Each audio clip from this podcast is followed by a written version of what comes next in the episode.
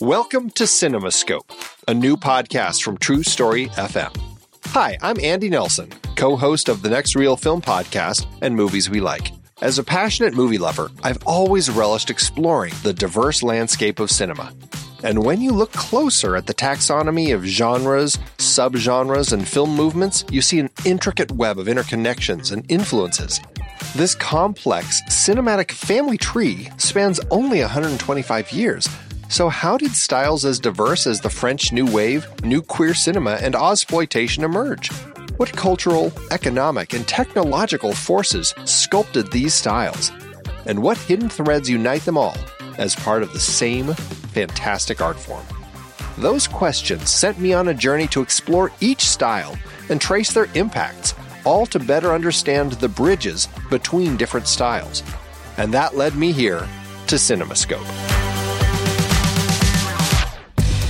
In each episode, I'll be exploring one particular genre, subgenre, or film movement in depth, inviting expert guests to help us all better understand what defines that style, how it came to be, and what branches it in turn influenced on this big cinematic family tree. For example, how did German Expressionism shape American film noir? What's the difference between westerns, spaghetti westerns, and Brazilian nordesterns? We'll examine the economic and socio political forces that birthed categories like blaxploitation, and we'll spotlight visionary films and directors key to the evolution of different styles. So join me as we explore the complex forces that shape film's evolution and appreciate the diverse creativity possible in its relatively brief history. Let CinemaScope be your guide to understanding this art form we cherish how its genres blend, bounce off each other, and advance a rich tapestry of storytelling innovation. Together, we'll gain a deeper appreciation for this wondrous, shape shifting medium. Our journey begins soon. Be part of this adventure by subscribing to CinemaScope today.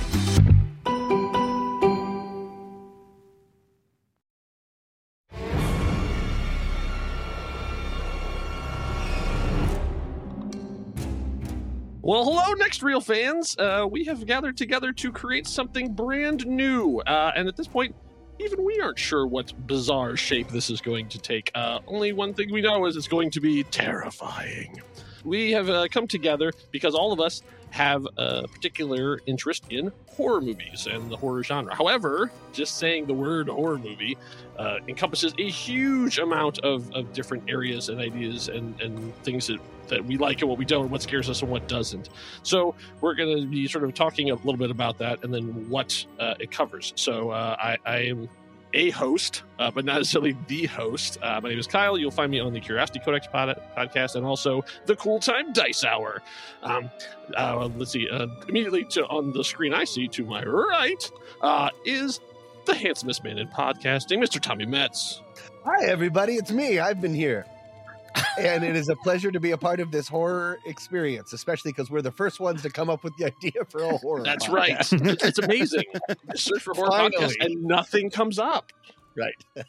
All right. So then, uh, catty corner down from me uh, is the man with the second best beard on the podcast, Mr. Ray Hello, this podcast is purely and simply evil.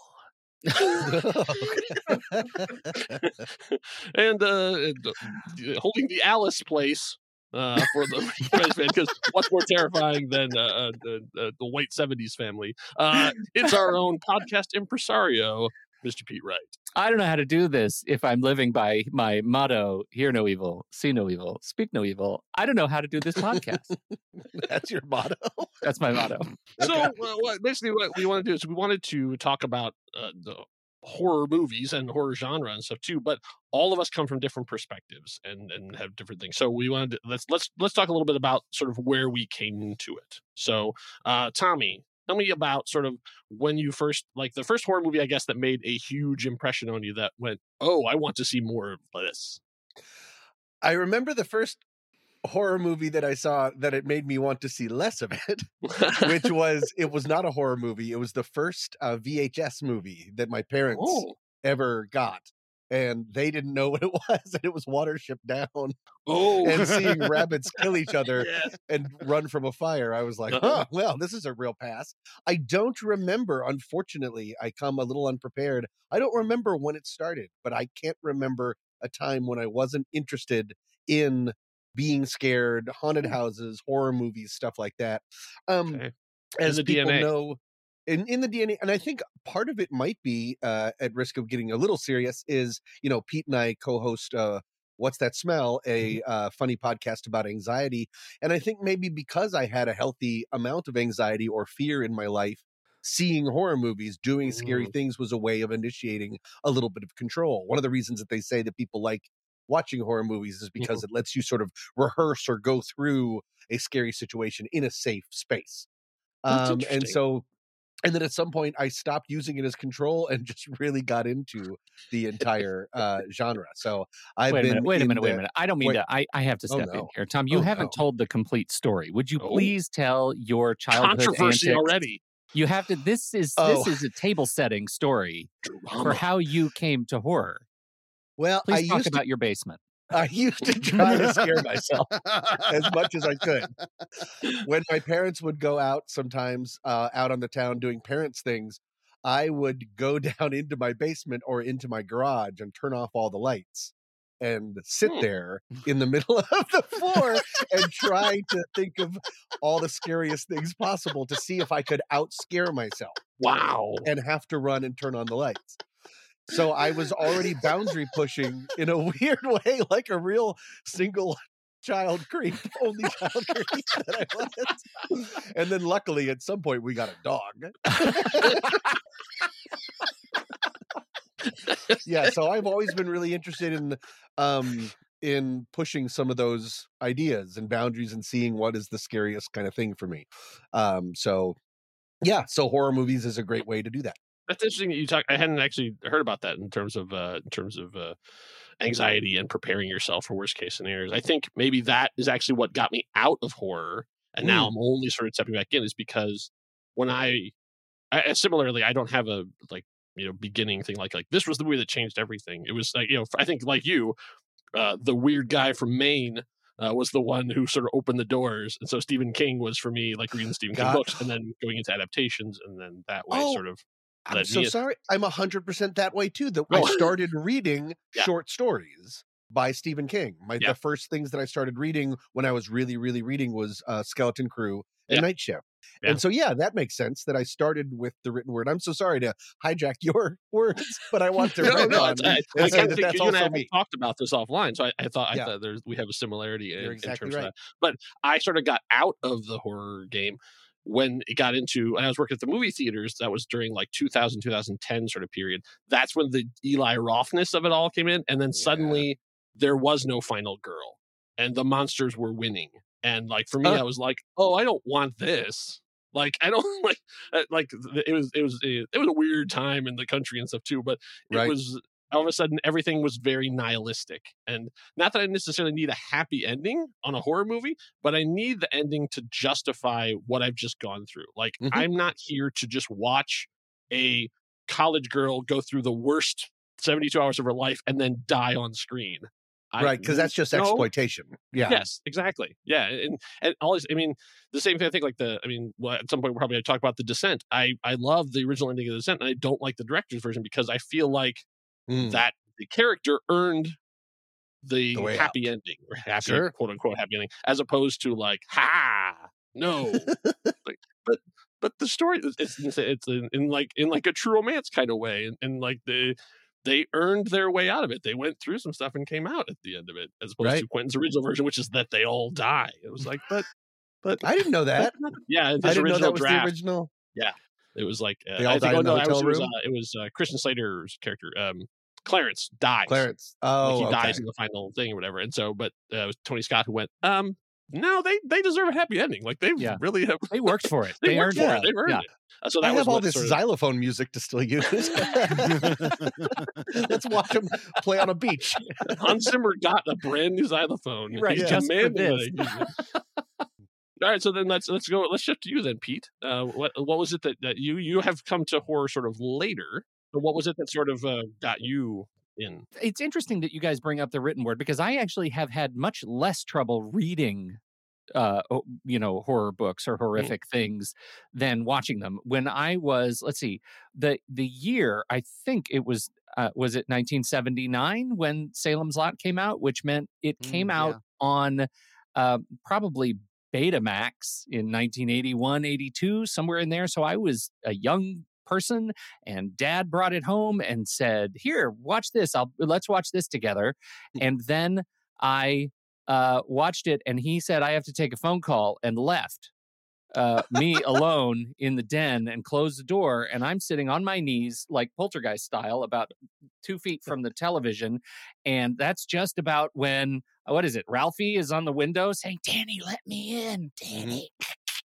And that was the end. Mr blue in salem's lot. And i kind of remember that pivot. It was like i'm not going to watch these kinds of movies. I'm a kid and i'm kind of not going to do it. And of course you get going through the teen years i i definitely you know slumber parties and mm-hmm. like g- g- Sure. kids get together and they put on movies in the background but mostly that's not what the, the it's not about watching the movies. So i i could say i missed a lot of the formative sort of horror. And then I probably because of my relationship with Tom uh, and his love of horror movies, he started introducing me to maybe what I would call some more sophisticated stories in horror movies. And so, like now, I can say safely one of my very favorite movies uh, is um, Midsommar. I just absolutely adore that movie and I adore on. what it says and uh, and so I've been really exploring more and more horror movies and um, I'm I'm excited to do this show because I feel like there are some huge holes that I've missed that I Mm-hmm. know you guys are going to introduce me to especially Ray who has an encyclopedic knowledge of Yeah. classic horror and That's so right. I can't I I'm really excited to start playing with with some of these he's holding up a book but his green screen does not allow us to see it book. because it's a green book it's the invisible book anyway that, That's more terrifying than technology. I, uh, I would say that my that that my exploration really started a few like three years ago, four years ago, maybe, and I've I've been trying to amp up the things that I'm willing to see, and as a result.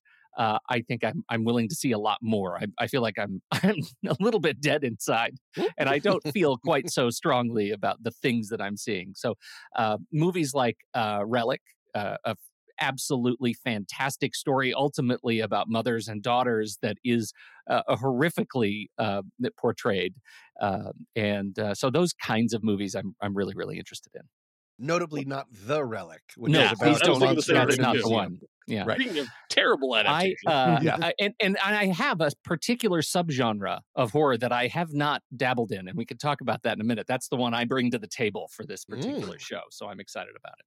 All right, then uh, rounding out our quartet, uh, our our classic film buff, uh, Ray, tell us what uh, turned you on to the spooky stuff. well, I think What if he talked like the crypt keeper the whole time? whole and none of us talked about it. well, Well- boys and ghouls. Well, I think when I was a little kid, I must have had one of those faces where when you see it, you just want to scar that kid for life. Because when I, I swear, when I was a little kid, everybody was out to get me. Uh, there were these uh, two preteens that my mom would babysit from time to time. And whenever my mom was trying to get something done and she wasn't really paying that much attention, they would force me to watch Jason Voorhees. I was four years old. I'm There there we go. watching Friday the 13th, the final chapter, and Jason is like slicing people up with corkscrews and stuff. And, you know, and then uh, my, this I'll never forget. My grandmother thought it would be funny to show me a scary movie. She showed me The Tingler, which admittedly for Mm. somebody, Yeah, you know, like it's not That's a scary movie to us now, but uh, when you're a little kid, there's one particular scene where there's a character who is a deaf mute. Uh, she's seeing these visions. It's a black and white movie, and she's seeing like this blood, which is actually in color. So in a black and white movie, there's this bathtub filling up with red blood, and it's like one of the creepiest things you'll ever see. Uh, that haunted me for a while. And Did your grandma hook you up to an old school tingler like they had in the theater where she yeah, you? right. That, That was my first awesome. introduction to like what you could do in a theater, were the Yeah. stories of my mom and dad telling me, Vessel, yeah. seeing it in the theater with Right, yeah. Percepto, right? That whole Mhm. sense around every other seat would get zapped i- i- randomly, and uh, that was really that's thrilling. That's really exciting. Right. And so th- I I grew up with those kind of movies. You know, when I was a little kid, I would watch those. And my I spent a lot of time at my grandmother's house, and she had a lot of the old classic monster movies, like Frankenstein meets the Wolfman. I remember I watched that a lot.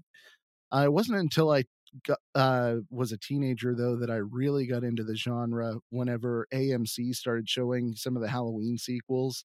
And so, Mm, like, I discovered Halloween 5, which is like the worst Halloween movie ever, but that's what got me uh, into the Michael Myers franchise. And it really just took off from there. I became a huge George Romero fan uh, when I was in high school, and I grew up in the same area that they shot all those movies. So, you know, Oh, my wow. friends and I would go to the Monroeville Mall where they would shoot Dawn of the Dead, and we'd stand in front of J.C. Penney and we'd be like, uh, my old granddad was a witch doctor in Trinidad. When there's no more room in hell, the dead will walk the earth. And there's just people walking by, like, what the hell are these kids doing? so that that's that's basically my story. You know, I I, I like a very wide variety of horror. That's a good pivot point then. Okay, so then let's talk a little bit about sort of the the sort of areas of horror that we're we're, we're into. Um, so, uh, well, since Ray's had the mic, I'll, I'll pass it back over. So, Tommy, like, what is what are the particular like types of horror movies that you you, don't- you can you can use specific examples if you want to, or you can just talk about sort of more general themes and ideas. I'm first of all, I'm very excited to do this with all of you, and in particular Ray, because I don't have much of a background in classic. I'm not a classicist movie person. Uh, for a while, I remember thinking that uh, what's it, Citizen Kane wasn't the best movie ever made. It's just the first movie ever made. like I was very, I was very against like old equals good, but I want to learn more about that stuff. So that's exciting. Um, yeah, I am definitely into psychological horror. Not as much Mm. monsters, not as much slashers, although there are great examples for each of those Mm. in stuff. But uh, looks into the unknown, sometimes cosmic horror, things like that. Um, one of the things that I have always been a little low key obsessed with is uh, hell, the afterlife Mm, and the sure, yeah. idea of visions of hell in literature and film. Um, and so that's the kind of stuff like the looking beyond the black curtain, the velvet rope, the red curtain and David Lynch stuff. The idea of just on the other side of us is stuff that is really hard to understand. And to get like little tantalizing glimpses of that is always uh, very fascinating. That and the idea of madness. madness is the worst. is that a good answer? I don't know. Uh, if no, that's, that's good that's No, good. that's awesome. I love I love ghosts. I love haunted houses, things like Mm. that, things that break the norms of society. Okay. Okay. All right. So then uh, let's, go over to Pete then. So what are the things that uh, the horror types that uh, that, that Well, you enjoy? um, I I enjoy the uh, I enjoy the the fun of uh, B and C level monster movies. I, we were talking before we started. I I just watched Dino Shark, which was extraordinarily bad, and I I still don't think that's loved it. B or C. And- Yeah, R. right, right, right. um, the uh, so I, I like the psychological stuff. I I used to think that I didn't care so much for paranormal stuff, but there are some really good paranormal movies, and that sort of leads into the area that I just don't watch, but am kind of using this as this show as therapy. I I uh, my earliest memory of this particular nightmare was actually reading the book Red Dragon Mm. which consists of the bad guy sitting in the trees looking into a family's window and eventually goes in and does some horrible things to them. So, stalker slash home invasion horror Mm. is a real trouble spot for me. That gives me some peak anxiety. And so I have a list. I've been asking around. I have a list of some movies that sort of did it, did the, the that I've seen little bits of, but not the whole thing. That I want to kind of force myself through with the aid of your your able counsel. And uh, Ah, so I'm okay. So- excited to talk about that. I have something that seen them. triggers you, but Yeah. you're So, but, Yeah. So, but you're you're sort of also I'm excited to test- move through it. Yeah, they So look tho- like so that interesting genre will be movies. your Yeah. sitting in the basement. That's it. Right. That's my thing. sitting in the basement. That's Okay. exactly Exposed right. therapy. We That's have a new thing. title. Yep. Right. Yep. All right. All right, so that uh, so then uh, Ray, uh, we uh, as we as previously discussed, we know that you love the black and white. Uh, so what what is it about that, and then and, and then what else uh, is there in your particular spheres? Sure. I mean, I, I love the old horror movies going all the way back to like 1910 to whenever Thomas Edison produced the first Frankenstein short film. I mean, there's just so much to it, it's kind of like discovering your ancestry in a way. And this is the ancestry of horror. You're looking back at where what we love now has come from. You know what I mean? And so, Yeah. like, oh, Yeah. dude, I didn't realize that what we find so great in this modern movie actually was inspired by this really cool thing in like Nosferatu or the Cabinet of Dr. Caligari or Mhm. something like that. So that's what Totally. I really like about those movies. It's very not very often that I'll get frightened by something that old, by anything really. I mean, but it's actually a quote that sticks with me is something I heard from Bram Stoker in a DVD extra. and it's uh the des- something along the lines of the desire to be frightened is almost as universal as the desire to be loved. And when he said that, that always stuck with me because like that's true to an extent. Even people that don't like like scary movies per se, like they'll seek out uh, thrills in some other way, like roller coasters or what have you. Right. This this is our thrill, Mhm. you know, our excitement, our joy. I like that it made it sound like Bram Stoker recorded a DVD extra. I know. I know. That's what I heard. when he was looping. Just click on the menu to get to the list of chapters. No, that I actually think it was he was interviewed for behind the scenes thing on Halloween. They were talking to different filmmakers about the legacy of John Carpenter's Halloween. Mm. And he- I think Mhm. that was where I got that from. But he was one of the people interviewed. Uh, so for for me, it sort of crystallized when I was listening to the Dana Gould Hour. So Dana Gould is a, a podcast. His, his he has, he has a, a very very uh, podcast that I, I absolutely love, and he has his own particular obsessions that he talks about too. And he said it was was it became clear to him later that he when people talk about horror movies, he's like, oh, I don't like horror movies. I like monster movies, and that was I'm like, oh, that what Yeah. clicked for Mm. me. That's what it is for me. So I like a monster.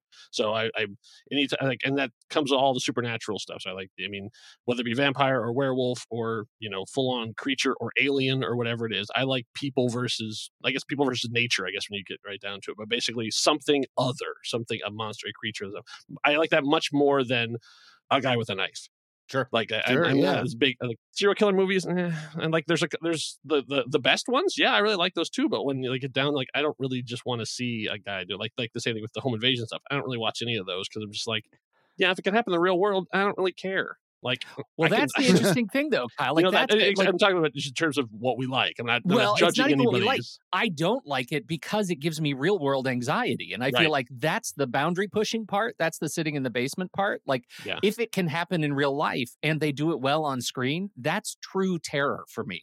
I Mm. don't have any real fear beyond the the imminent jump scares in Alien, Aliens, like those movies. I love those movies so much, but when they're over, I don't bring them home.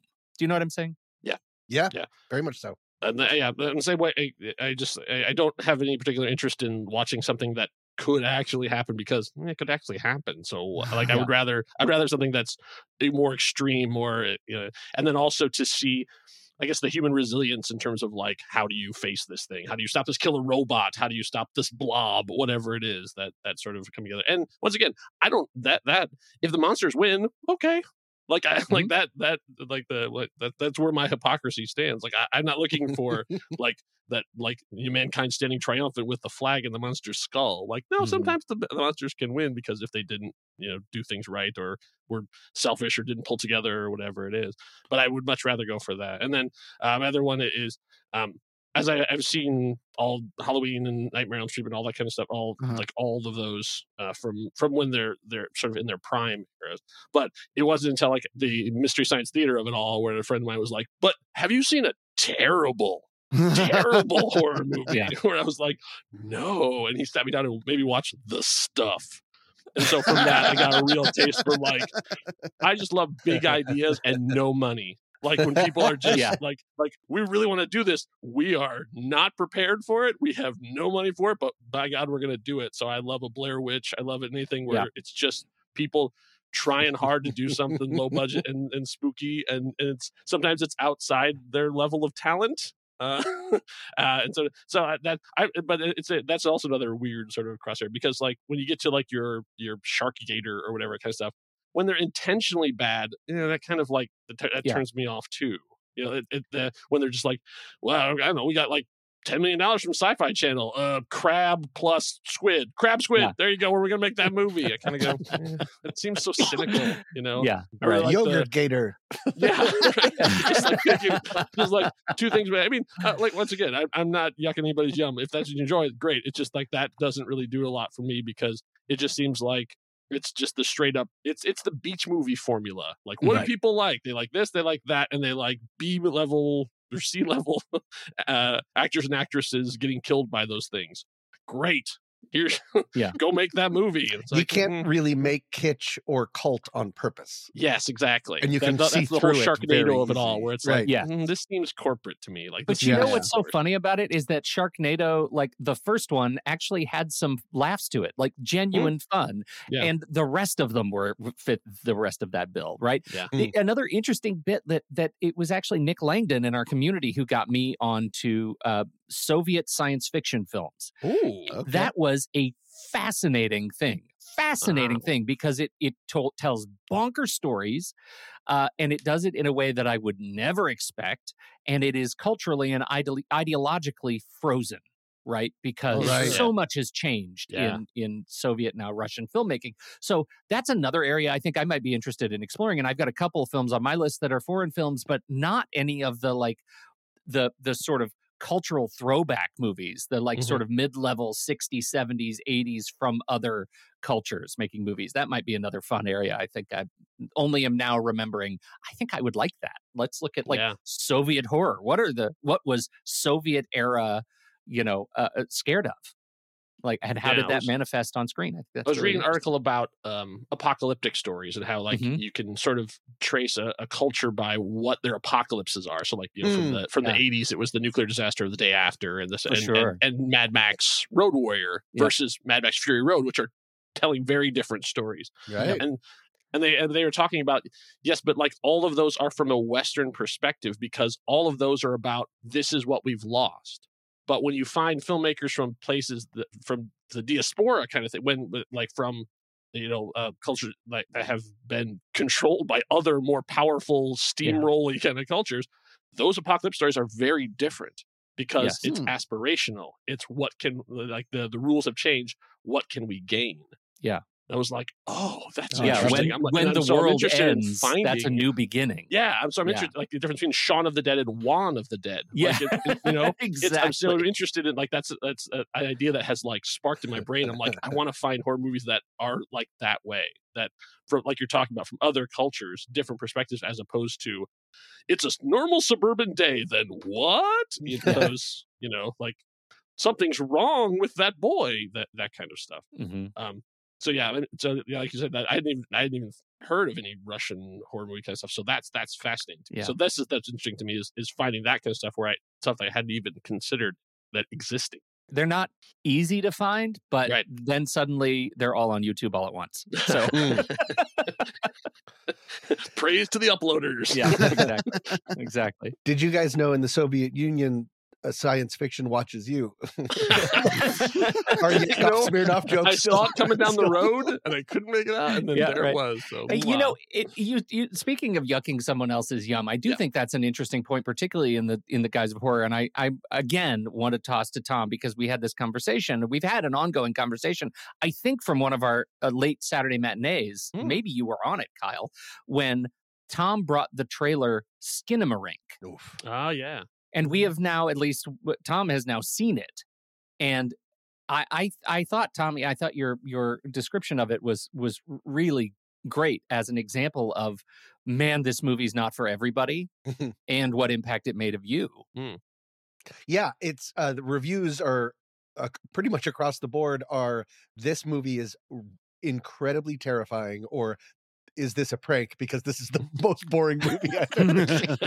and there's really no in between. For me, it's the most scared I've been in a theater in the last 10 years.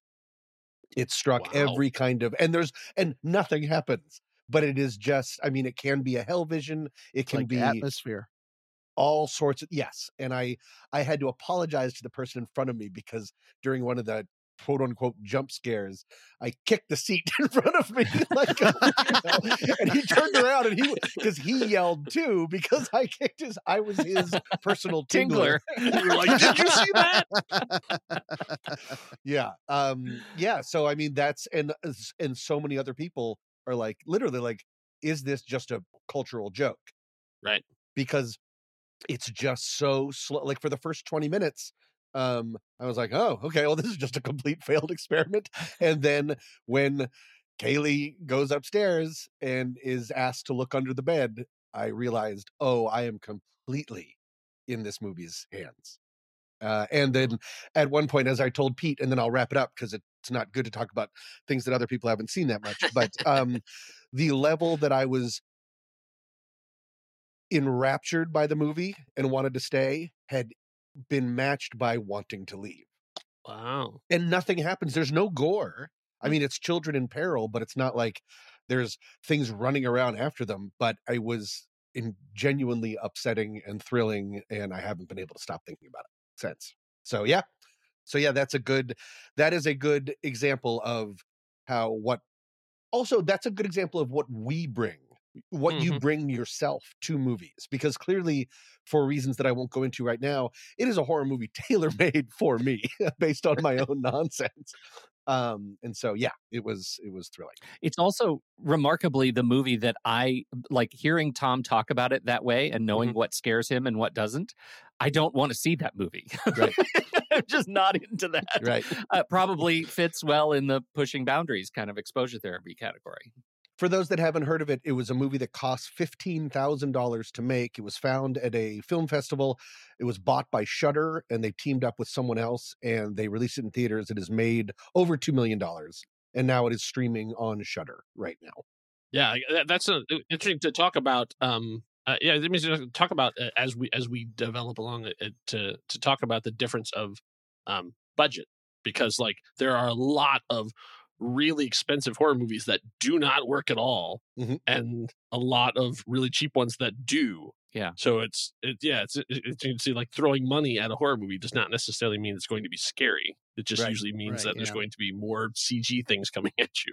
So yeah, so uh, so I guess it's, uh, as as this is developing, so we all had a bunch of different ideas about what we wanted to talk about and stuff too. So rather than having a a sort of um, typical sort of next reel, sort of like, and each week we pick, pick a movie. There's a bunch of different areas that we wanted to go into it. So this will kind of be a I don't know a, uh, a train car full of like there's going to be different uh, things we're going to be talking about because each of us are, are sort of going to be leading discussions in little mini episodes about that with various combinations of the rest of us and sometimes just even solo if we just want to just do a straight up monologue about you need to watch this this movie. Um and so so like uh, let's let's talk a little bit about sort of what some of the things you you are thinking of in terms of uh, uh, nothing formal you don't have to you have to you have to name your your individual shows but like uh, talk a little bit about sort of what some of the areas you you want to uh, focus on and the podcasts you want to do so pete yeah i know you had come with a list you were because you were more prepared than the rest of us I do So- have a I have a list. what I, do you I so tell us about some I've- of the things you want to talk about Yeah, in, in um, future I- episodes these are movies that in some cases I haven't seen uh, all of them. I haven't seen I haven't seen I can say confidently I've seen none of them. One of them I've seen parts of and sort of turned me off on the entire uh, subgenre of invasion horror. Uh, first one comes highly rated that that uh, uh, is uh, Marcus Dunstan's 2009 The Collector, Oh, uh, yeah. which which seems like an interesting film, and I think that one um, it, it I think that one fits the bill for me as something I might like because it ends up being two bad guys against each other. so Right. I'm okay. I'm kind of okay with that. Like I could do that. oh uh, it's the Ecks versus Sever of Yeah, it horror yes, movies? right. right. Uh, when we go back to some uh, like classics of the genre, I think um, 1979's When a Stranger Calls. Mhm. Uh, Fred Walton, uh, starring uh, Carol Kane and Charles Durning, uh, is one I haven't seen. Again, comes extraordinarily highly recommended in terms of tormenting the babysitter horror, and uh, I and so I'm excited to kind of put that on the list as uh, you know black and white scares. Um, another one. This That's is an the one interesting I've movie seen. because anyone only talks about the first half. Yeah, I, like the that'll be interesting. Yeah. Like the first half goes, and then the movie continues, and, no one, and I think everyone turns it off. is the second half particularly just boring or predictable? Kind or- of, yeah. I mean, Yeah. the first half is the the call That's is the coming from part. thing yeah, inside yeah, the house, exactly. right? Yeah. Okay. Um, the other one that uh, is ooh, this was a rough one, but and I haven't made it through it because, and so I feel like I've seen just enough of it to be terrified and not get the joke. And that is Michael Haneke's 1997 Funny Games. Oh, Oh, Rough. Uh, Rough. rough, a lot of fourth wall breaking, uh, and I, I feel like the relationship that that film builds with the audience is terrifying, and uh, I don't I don't like it. That's one that sort of defines exposure therapy for me. Um, another one I haven't seen uh, at all is a French film called Them. Uh, two people live in an isolated country house. One day they wake up to a strange noise. They're not alone. A group of hooded assailants terrorize them throughout the night. Comes highly recommended. Uh, the next one is Inside. This one is one of the most interesting stories of intimate horror. Four months after the death of her husband, a woman on the brink of brink of motherhood is tormented in her home by a strange woman who wants her baby. Uh, that's another French film, Inside, 2007. okay. Uh, I've got I've just a couple more. That's not funny. Uh, Last House on the Left, uh, Wes Craven's Last Oh, House on the. Left, 1972. Uh, rough. Uh, what I hear is there is a rough sequence of violence uh, right in the beginning, but the rest of it is kind of a predictable bit of uh, revenge uh, horror. So um, there's that. Uh, Kidnapped. Anybody seen Kidnapped? Uh, 2010. Uh, Mm. ex- in terms of experimental uh, film, it's uh, three hooded Eastern European criminals burst into a home in Madrid gated community, holding the family hostage in its own home and forcing the father to empty his credit cards. But what's interesting about it is it's an entire movie, an 84 minute movie made of 12 shots. Wow. Nice. I am in I am intrigued by that movie. So that's Yeah. one that I feel like might end up high on the list. And finally, um, I think this one uh, I, I think this one, I know at least one person who will join me to talk about this movie. Story of a deaf and mute writer who retreated into the woods to live a solitary life, must fight for her life in silence when a masked killer appears at her window. That's Mike Flanagan's Hush in Mm. 2016. So that's my list. I feel like of movies that that could potentially push uh, push me into some new areas. I think there it, it's a mix of intriguing, uh, experimental, uh, and really sort of uncomfortable boundary pushing uh, across the last three four decades. That's a great list.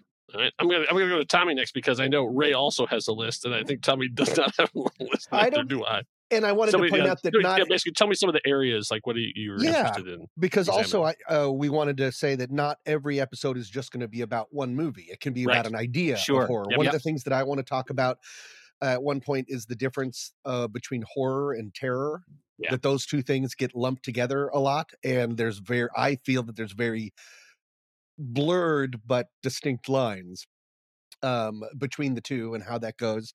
Um i would i would like to talk about hell in movies and the difference the different kinds of ways that hell can exist. Another thing i wanted to talk about uh was monster theory. Um one of the things that i think works the best in horror is liminality it's the idea of uh what the in monster theory it's called one of the monsters is a harbinger of categorical crisis and another word to say is Oh. liminality, the idea of that we believe we have these codes and our building blocks of what things are, and Yeah. things that blur those can be uh, very subconsciously in in addition to consciously scary. One of the best versions of that that I want to go over is the alien in Alien. That the Ah. amount of um, uh, gender Yeah. things that goes into it blends machine it blends um uh monster it blends animal it blends it messes up the entire male versus female thing uh one of the biggest you know enemies in the entire thing is called mother Mhm. uh, Mhm. which is the robot ship, and so just little things like that of ways I, to I, really. I, I hear the sound of H.R. Giger Mhm. scr- scratching at his coffin, Yes. wanting to be on that episode. Yeah. yes, that weirdo.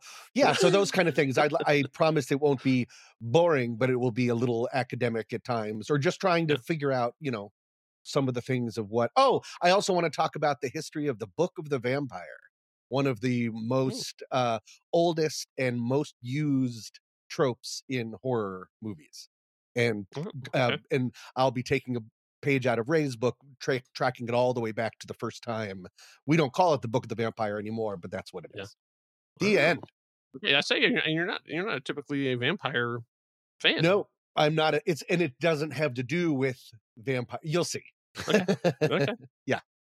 Yeah, I was, I was, I was just uh, before I get to right. Uh, I was just watching. Um, or, uh, a comedian was talking about um, all the different uh, genres and sort of what they represent, and that how like vampires are about youth, like it's about staying young Mm. forever, Mhm. and like uh, werewolves are a metaphor for alcoholism. Oh God, what did I do last night? You know, you wake up and you've Yeah. lost control. Uh, so yeah, and then and then Cool. zombies can become anything. like Yeah. like Right. whatever you're afraid of. What do you It's like, say? Yeah. it is. yeah, exactly. It's like, is it the lower class rising up to take over? Uh, is it you know being outnumbered by people who are different than you? Like you the zombies can be so malleable uh, in terms of what you want them to be. I would I I want to I just want to say just in terms of background, I am deep in the bag for zombies. Zombies Oh, are yeah, yeah. my very very favorite of all the monsters. Yeah. Uh, and so anyone who brings zombies count me in. Okay. Big fan. All right, so yeah, then Ray, I, you you gave a long list. You don't have to go down all the list of all the things you want to do, but uh, you know, give us a a couple things that are you're excited to talk about. Well, real quick, I think we sh- since Tommy mentioned, you know, gender roles in horror Mm. movies, I think we should plug real quick that listeners, you should listen to the new episodes of the next reel where they talk about the slumber party massacre. Hmm. Yeah. That's But- been a fun exploration of decreasingly quality films. Yeah. but um I, I mean, I feel like a broken record here, but uh, I, I I'd love to be able to talk about silent movies. Uh, I particularly love Oh yes. from the uh, German Expressionist period. ah, movies like uh, The Cabinet of Dr. Caligari, Yes. The Golem, uh, Mm-hmm. Nosferatu, which is generally considered to be one of the best silent films ever. Um, Tommy wanted to talk about like hell and witchcraft. One great silent movie from Sweden that's really great is Haxan, which talks Oh. about uh, witchcraft through the ages. But um, uh, the movies of producer Val Lewton, like Cat People, The Body Snatcher, uh, that came out in the 40s, uh, late Mhm. 30s, 40s. Uh, those would be great movies to talk about. Uh, Pete wanted to talk about zombies. I think it'd be interesting Mhm. to talk about, like, if you look at horror, there are kind of two versions of the zombie. There's the zombie that we know that like eats flesh or in some instances brains and you know they that's what was introduced in Night of the Living Dead in 1968 but then before that zombies in film were a result of voodoo and they were much differently portrayed in movies like White Zombie and I Walked with a Zombie and uh Hammer had a movie called The Plague of the Zombies things like that. Uh, it'd be really interesting just to check that out and see the progression of zombie horror. But uh, those are just a couple of ideas. Absolutely in the bag for that. Yeah. For sure. Um, all right, uh, so for the uh, then for me, uh, like we talked about uh, creature features. I want to talk about monsters. I want to talk about like uh, sort of monsters from the monster's perspective, like to sort of look at, uh, you know, even the relic, like from like what what is what is its goal, what is it trying to do, what is it do? Sort of take like a have it you know, like as is the main character. Let's do a character study on whatever the creature is that's trying to to do this because some of them are very clearly defined and some Yeah. of them are really not.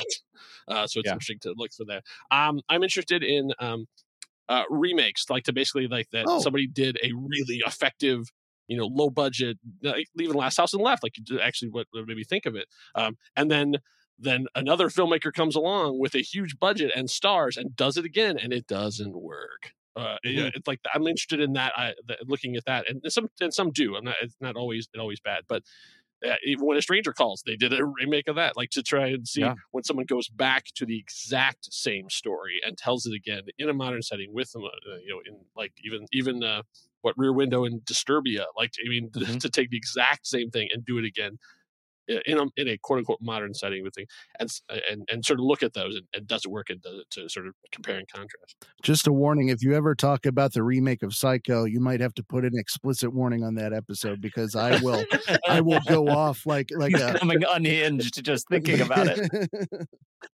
The Gus Van Sant of it all. Well, what's what's interesting about that, just since since Ray already brought it up, the Yeah. Slumber Party Massacre uh, remake in 2021, which was compared to the original, a level up bananas effort to swing so so so big. Uh, and do something that's really different. And does it always succeed? No, but is it absolutely worth thinking about? Yes, yes, it is. I'm interested in also then uh, where genres cross over. So like there are a lot of things where it's horror plus whatever. So like Ghostbusters kind of is like horror plus comedy. I don't I don't people talking a lot about Ghostbusters. I wouldn't use that as an example, but the just the idea of them crossing over. So like I, I recently watched uh, rewatched uh, Constantine. Uh, which is Mm, I horror comic book kind of thing, and it, it works. Like I'm Yeah. actually, I was really surprised that it, in the in the modern day to watch it again and go, oh wow, so much of this movie really, really works yeah. um and so like the and sort of when they've combined horror with other things and when it works and when it doesn't uh to to sort of uh, you know to talk about that a little bit as opposed to like basically to set it in there to have the the slash Mhm. horror slash co- horror Slash, yeah. action. Le- the Cabin in the Woods, of course, yeah Fits exactly handily, Yeah. handily. yeah, and in that Kevin category. Wood's one of the rare movies that makes other movies better when you Yeah. watch it right There's a sure. great bunch of movies that blend horror and comedy. It, it'd be interesting to go back and take a look at, you know, what which ones pioneered that.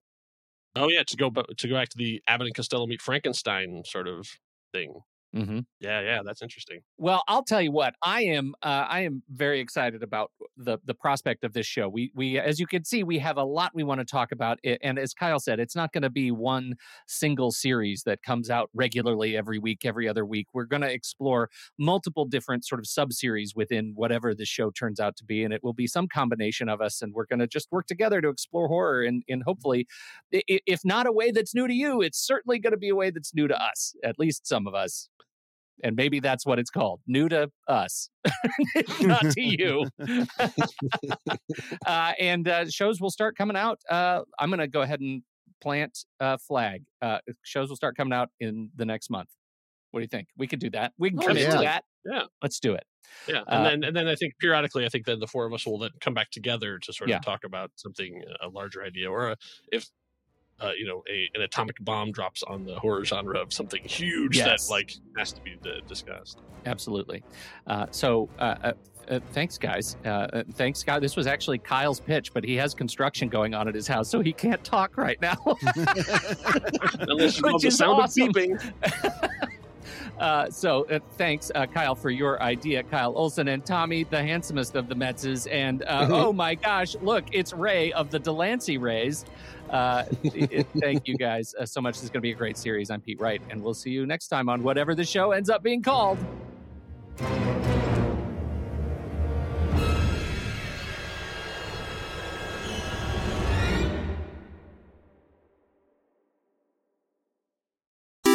Andy, according to my friend Internet, this is what Letterboxd is.